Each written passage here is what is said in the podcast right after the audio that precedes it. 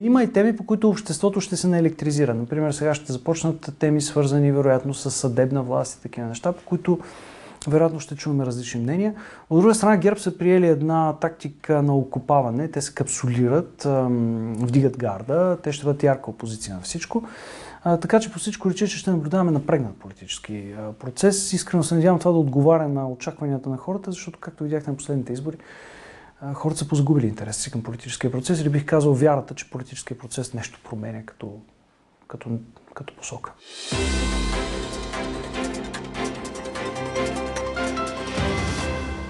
При подписването на коалиционното споразумение медии няма да се допускат, но пък след това можело да има снимка на партийните лидери. Това съобщи Кирил Петков.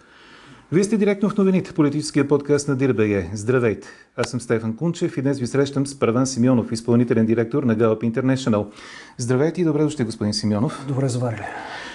За да се съберат 240 души в Народното събрание, стана ясно, че не е необходим зелен сертификат. Но независимо колко хора има в мола, например, за тях е необходим. Какъв е сигнал, който според вас изпращат народните представители към обществеността? Каквато обществеността, такива и народните представители и обратното, с което не искам да обидя никого, но в общи линии в България измислихме един такъв подход към коронавируса, който е има някакви правила, обаче си затваряме очите и гледаме да не се хванем. А, моите собствени възгледи към цялата тази тема са по-либерални. Аз съм вакциниран, пропагандирам вакцинирането, но в същото време смятам, че а, говоренето за коронавирус стана наистина прекалено. А, от друга страна обаче, след като такова правило е прието, то именно властта, политическата власт, политическите представители са и онези, които трябва да дават пример. Сега, аз разбирам възраждане, които са против сертификата. Те поне са откровени. Така, в същото време обаче не мога да разбера БСП, например, които струва ми се гласуваха, не участваха в гласуването. А, БСП по принцип нямаха против това, но казаха, че е лошо въведен, ако помните. Ето сега може да покажат как хубаво се въвежда. А, Демократична България, доколкото видях, се въздържаха. То е много любопитно. Демократична България, техните хора са привърженици, голяма част от тях, ако може на затваряне веднага, не просто на зелен сертификат. Така че това е много любопитно. А, ще пропусна, продължаваме промяната как са гласували а, и другите, да не навлизаме в детайли, но в общи линии идеята е, че а, когато нещо се въвежда, то трябва да въжи за всички. М- някакси така казваме на хората, абе, това не е толкова важно.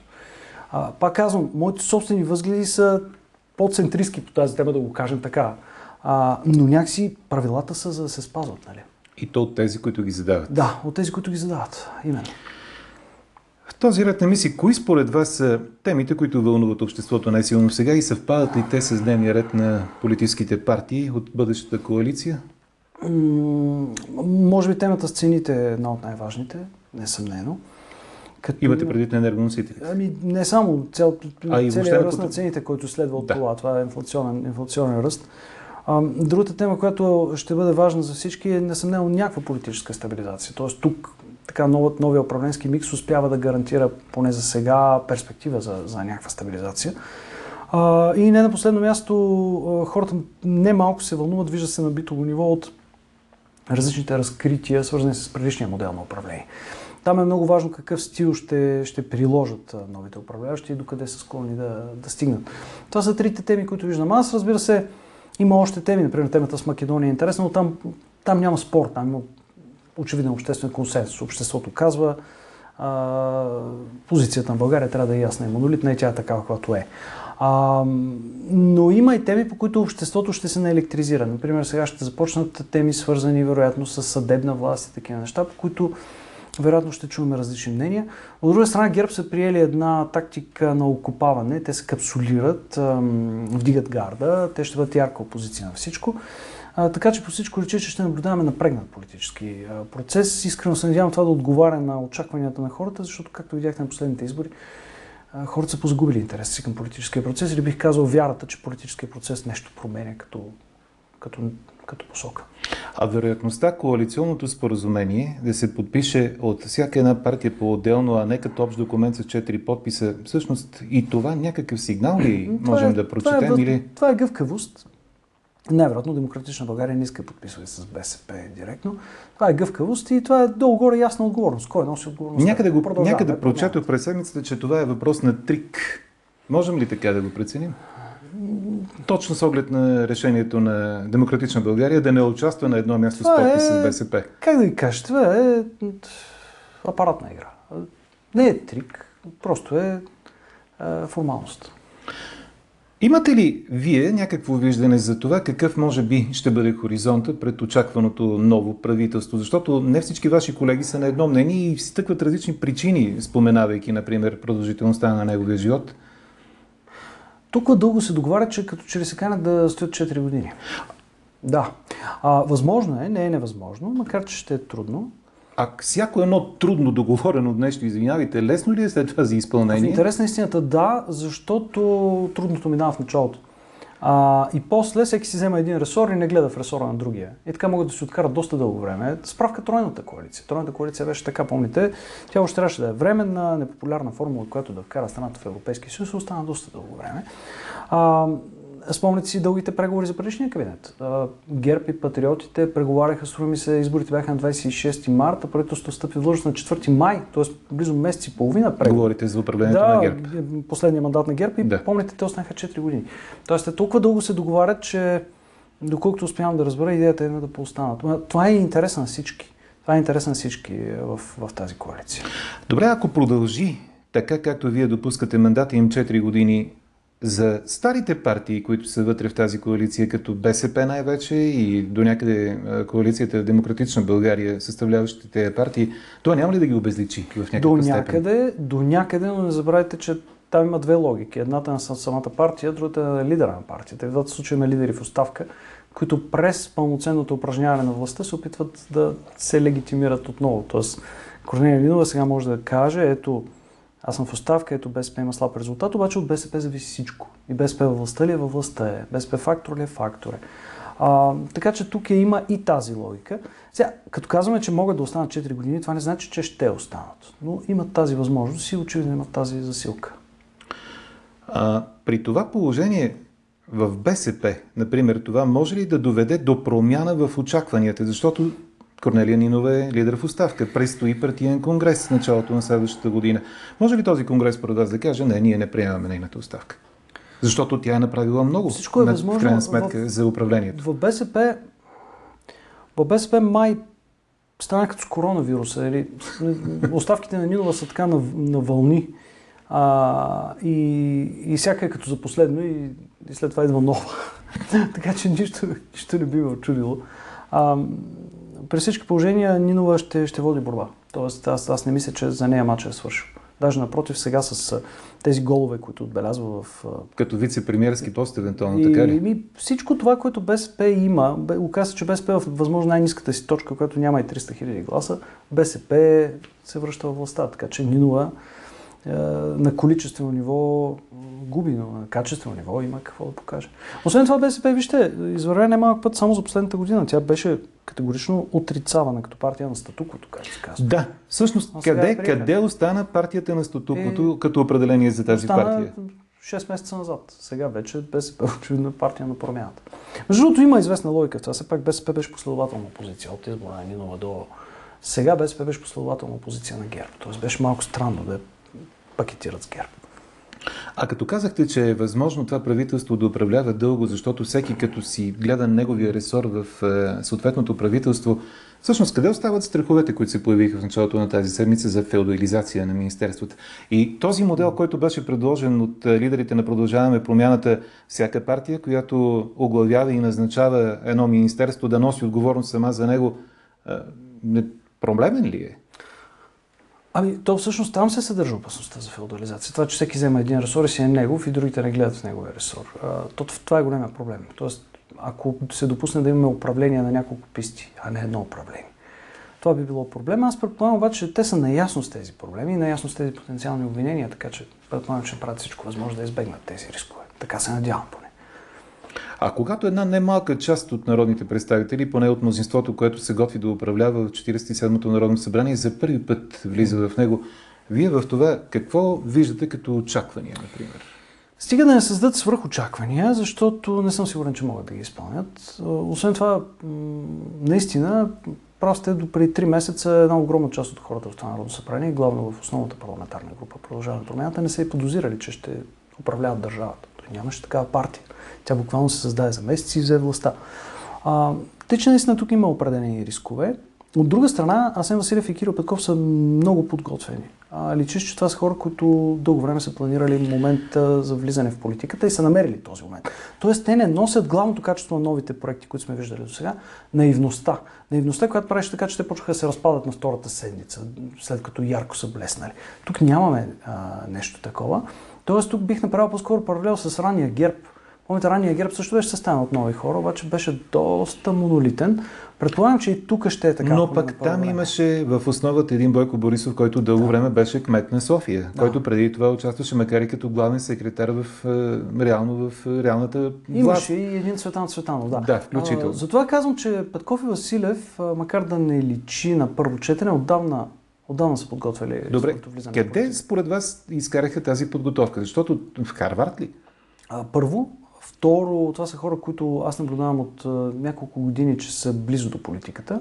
Василев беше и служебен в предишен служебен кабинет, помните? Освен това, спомняте си, че Петков и Василев предложиха една альтернативна визия дори за коронавируса. Помните, преди година и половина. Имаше нещо да. такова, да. Това са хора, които през това време създаваха и своя мрежа. Мрежата на харвардските курсове и така нататък. Тоест, те правиха най-важното, което може да се прави в днешни дни. В днешни дни не е толкова важна монолитната структура, иерархията, лидерството, монопола, а е важна мрежата. Те имат мрежата. А, освен това са хора, които са се занимавали с такъв тип економика, а, економика на развитието, а, економика свързана с това да вземеш нещо губещо и го правиш печелившо. А, това е пряката ми специалност, доколкото аз мога да схвана. Сега, аз съм леко мнителен към такъв тип неща. Аз не Сега говорите за бизнес е, способностите им, така Не ли? само, не само. Това са хора, които са учили, те да се каже, тяхната мрежа. А, голяма част от тях са учили у нези формули, по които вземаш една изоставаща страна и... А, Това е типичен бизнес похват. Да.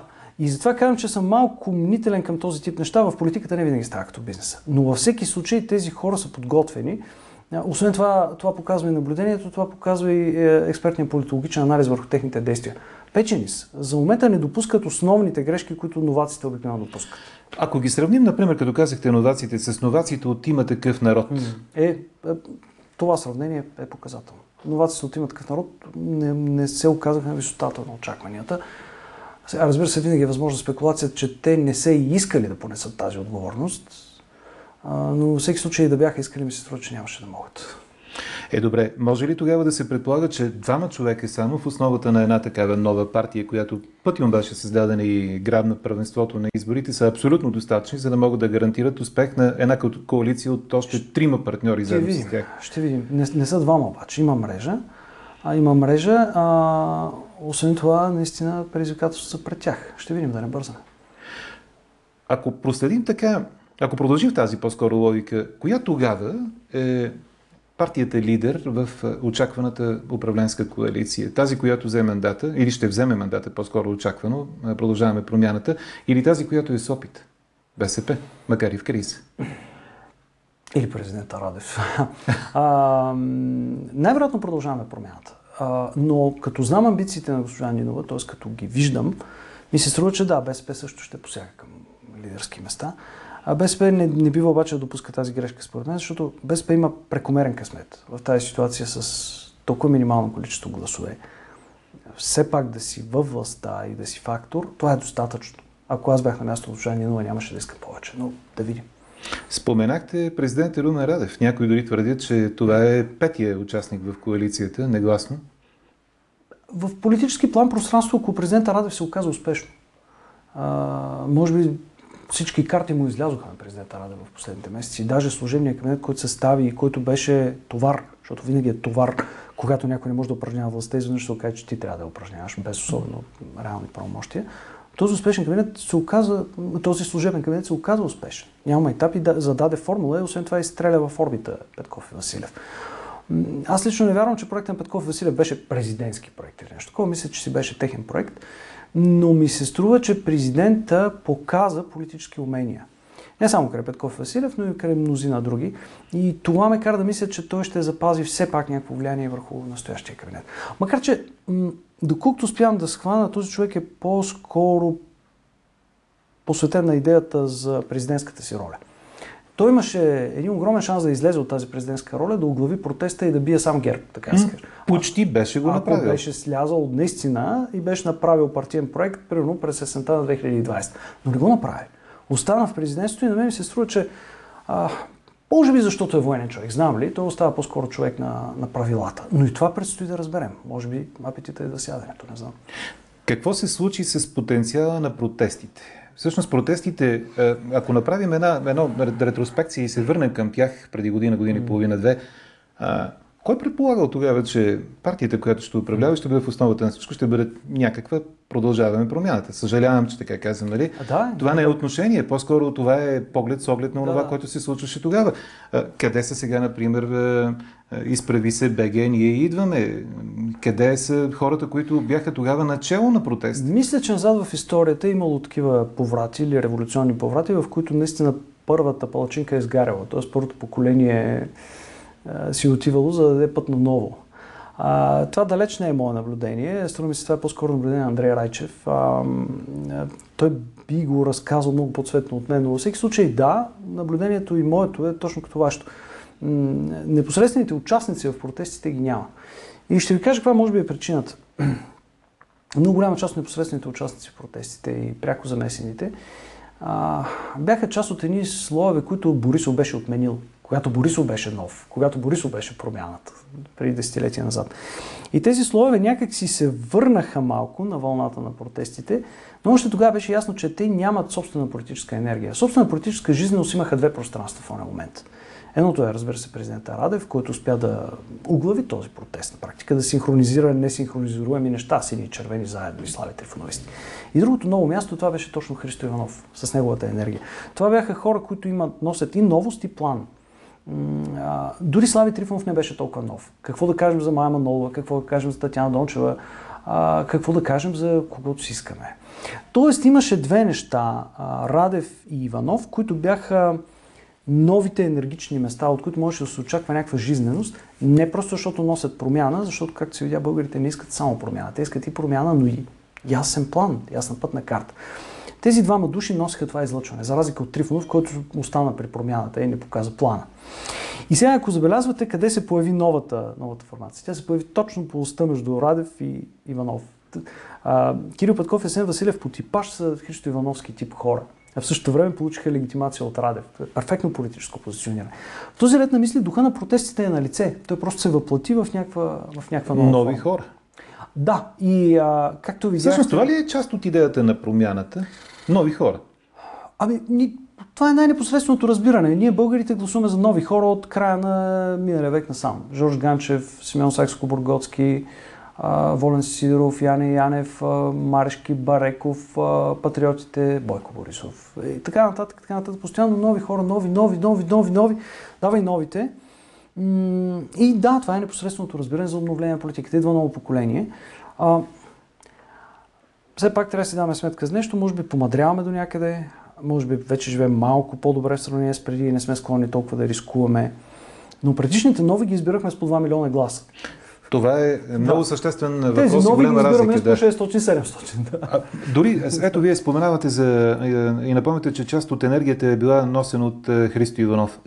Къде е Христо Иванов сега като, е, като партийно влияние? Половината от Христо Иванов отиде в Продължаваме промяната. Това се случи, както и 10-15% от БСП. Така, така се случи. А, то това е успеха на Продължаваме промяната, че успя някакси да не се превърне в новия десен проект и да конкурира само... Е, те заявиха и без друго с леви приеми, да, десни политики да, или... Да, хитро, но, но най-важното, което според мен ни помогна е президентската легитимация. Много голяма част от хората видяха в тяхно лице материализация на президента Радев на самия партиен терен. Сега, че не е точно така, не е, но избирателите това видяха според Мислите ли, че е, всъщност кое, май остана единственото, което не е договорено или поне ние не знаем дали е договорено между партийните лидери, това са разпределенията на управленските постове. Може ли там да има по някакъв начин някакви искри да се очакват?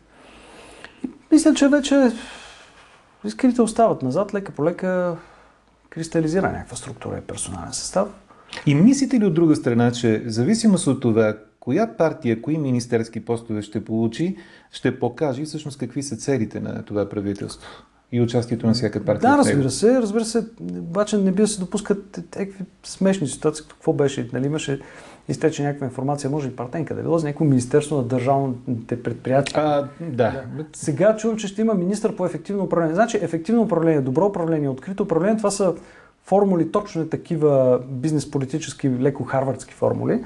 Маркетингови. Good governance. Знаете ли, аз а, а, винаги съм се чул какво точно е good governance. Добре, нали, всеки governance трябва да е good. Нали, каквото Безспорно, да. Представете ли си нали, за това Министерство да. на ефективното управление. Да, да, да той иначе да. би трябвало да има Министерство на неефективните да. предприятия. И Министерство на частните предприятия. Да. Малко е странно, не би да се допуска такива неща, още повече, че мен, ако видите, големия проблем в България е човешкия капитал човешкия ресурс на нашата нация, младеща, възрастните хора, семейството, здравето, виждате колко лош здравен фон, виждате коронавируса, каква смъртност катализира. А, аз бих искал да виждам единно място на достъп и хоризонтално интегрирана администрация, която се занимава с човешкия капитал на нацията. Наместо това виждам единно място за достъп за климатичните промени. Не, че това е маловажна тема, но, как ви кажа, прекалено прекалено авангардна е за масовия български вкус. Въобще това е главният проблем на потенциален проблем, да видим на това управление. Да не се окаже прекалено западно, либерално и авангардно за вкуса на едно застаряващо източно изключително общество. Да. А, да не се окаже много либерално за едно консерва... за нашия подчертано битово консервативен вкус в България. Не знам. Предстои да видим, но от друга страна, мислите ли, че ако се стигне до ново правителство, което бъде изградено от четирите партии, които ще влязат в е, очакваната коалиция, то това правителство би живяло в абсолютен парламентарен комфорт. Не съвсем. Не съвсем. Е, защото коя опозицията би била?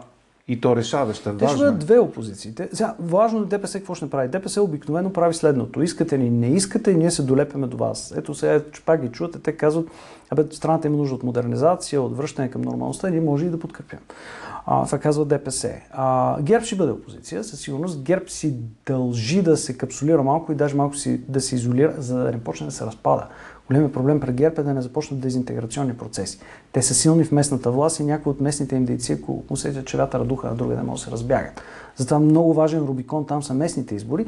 И поне до местните избори ГЕРБ ще трябва да са стегнати, което означава, че няма да се мъчат толкова с говорчиви, колкото ще се мъчат да, а, да са контра. Да правят, примерно, като това с вестник труд. Всички им викат не така, смеят им се, те обаче застават на рязка контра. Това се прави, когато искаш да сплотиш своите. А, това ще правят ГЕРБ и ще има една опозиция на всичко и всички. Това ще е възраждане. Те са в удобната позиция дори да растат, защото тяхното ще е най-лесно. Те ще седят и ще обясняват абсолютно безнаказано всевъзможни лозунги. Елементарно схващане ли, че е, Възраждане всъщност взема, завзема териториите, които бяха на националистите в предишното управление по времето на ГЕРБ? Така е. А, така е. И много, и повтарят, и много повтарят, много повтарят атака от едно време. В този ред на мисли това пространство съществува в България. То не бива да се пренебрегва. А тук Борисов постъпи хитро предния път, като ги приобщи. И даже ВМРО, например, се оказа едно от конструктивните звена в това управление. Помните, че те всъщност развиха законодателна програма, управляваха свои ресори, като Министерство на отбраната и т.н. и т.н., където имаше сделки за американски самолети. Т.е. оказаха се част от западния консенсус. Докато тук не е така. Тук около Възраждане има своего рода санитарен кордон. Никой не иска да си говори с тях, а пък и те не държат да си говорят с другите. Възраждане са контракултура, така да се каже. А, по което приличат на атака. Има обаче една голяма разлика с атака. А, тези ми изглеждат е, като хора, които са се учили от грешките на атака. да видим. Да видим. Това, това е интересно сравнение, да. А, дали е, има място един въпрос от типа на по какво ще разберем, че промяната, която сега продължава, вече е постигната? По нищо. С снимка на лидерите, как се очаква с подписването на коалиционното споразумение? Вижте, в, в България последните години са постигнати не малко неща. Обаче, ако питате хората дали са постигнати не малко неща, ще кажат глупости. Почти нищо не е постигнато. Само три са в новия век моментите, когато българите са казвали, че страната върви на добре, повече, отколкото се казвали, че върви на зле. През цялото останало време на традиционния въпрос на Gallup International на къде върви страната, большинството хората казват към зле. Нека да ги припомни, това е любопитно. Борисов, Сакско-Бургоцки и влизането в Европейския съюз. Само три. През останалото време има един почти инерционен скептицизъм, не само инерционен, доста оправдан, разбира се, има доста причини за скептицизъм в България. Но много неща бяха постигнати, а хората не го чувстват. И затова аз а, съм почти сигурен, че дори да бъдат постигнати много неща в този управленски мандат, те трудно ще се възприемат. Ще се чака историята да, да отсъди. Обикновено в хода на всяко едно управление в България, всеки един управленски мандат, рейтинга винаги спада. Първо скача нагоре, вероятно и сега ще е така, и след това почва постепенно да се рони. А, не мисля, че тези ще направят изключение. Но не мога да бъда сигурен, още сме на, на старта. Тук виж пък все някога изключението дойде. Дай Боже. През цялото време си говорим за вътрешна политика, само че аз е, преди време, наскоро прочетох ваше интервю, в което казвате, че за Република Северна Македония у нас се говори в опасна тоналност. Кой говори така и откъде идва тази тоналност? Не знам, обаче се обърна малко дискурса. А, не знам дали това става през лобизъм, дали, дали става през нашите западни партньори, дали става през някакви медийни бюджети, не ми се иска да вярвам в такива неща. Но във всеки случай, всяка малка новосъздаваща се единица, където и да било, пък какво за малки новосъздаващи се нации, какъвто е случая с а, а, македонската държава, която се опитва да създейства нация от няколко десетилетия насам, а, винаги има агресия, лобизъм и така нататък. Но като казвам смени се дискурса, какво става? Значи, при време, две години, например, назад, си говорихме, че Македония трябва да изпълнява договора, има ясни неща, да участва в комисията, промени учебниците и тия неща с езика на сега всеки ден си говорим, хайде сега, вече утре България ще промени становището. Тоест някакси, ние свикнахме, че ние трябва да правим нещо. А истината е, че Македония трябва да прави нещо. Това го казвам като изследовател и, и като политолог, защото в политологията напълно валидно е понятието национален интерес. Аз лично смятам, че националният интерес на България, след като взе такава позиция, без значение дали е правилна или не. Аз имам много резерви към тази ядрена опция, която ние предложихме. След като 30 години не правихме нищо, накрая просто спряхме нашите братя. Нали? Не сте малко странно. Даже малко смешно. Но ако сега променим това си становище, да се вика на първата година, ще бъде още по-смешно. Тоест, когато си взема едно решение, по него остави да подейства. А според мен то вече действа. Слагането на този пръст в тази рана прави така, че в Македония се говорят неща, които иначе се неглижираха. Да, тежко е, да, трудно е лечението, но за да не остане белек от тази рана, тя трябва да се лекува. А, лечението понякога изисква горчиви хапове. Известно е това. ветото на България направи така, че в България и най-вече в Македония се говорят неща, които иначе просто бяха заметени под килим. Благодаря ви за този разговор, господин Симеонов. Това беше всичко за днес. Парван Симеонов, директно в новините.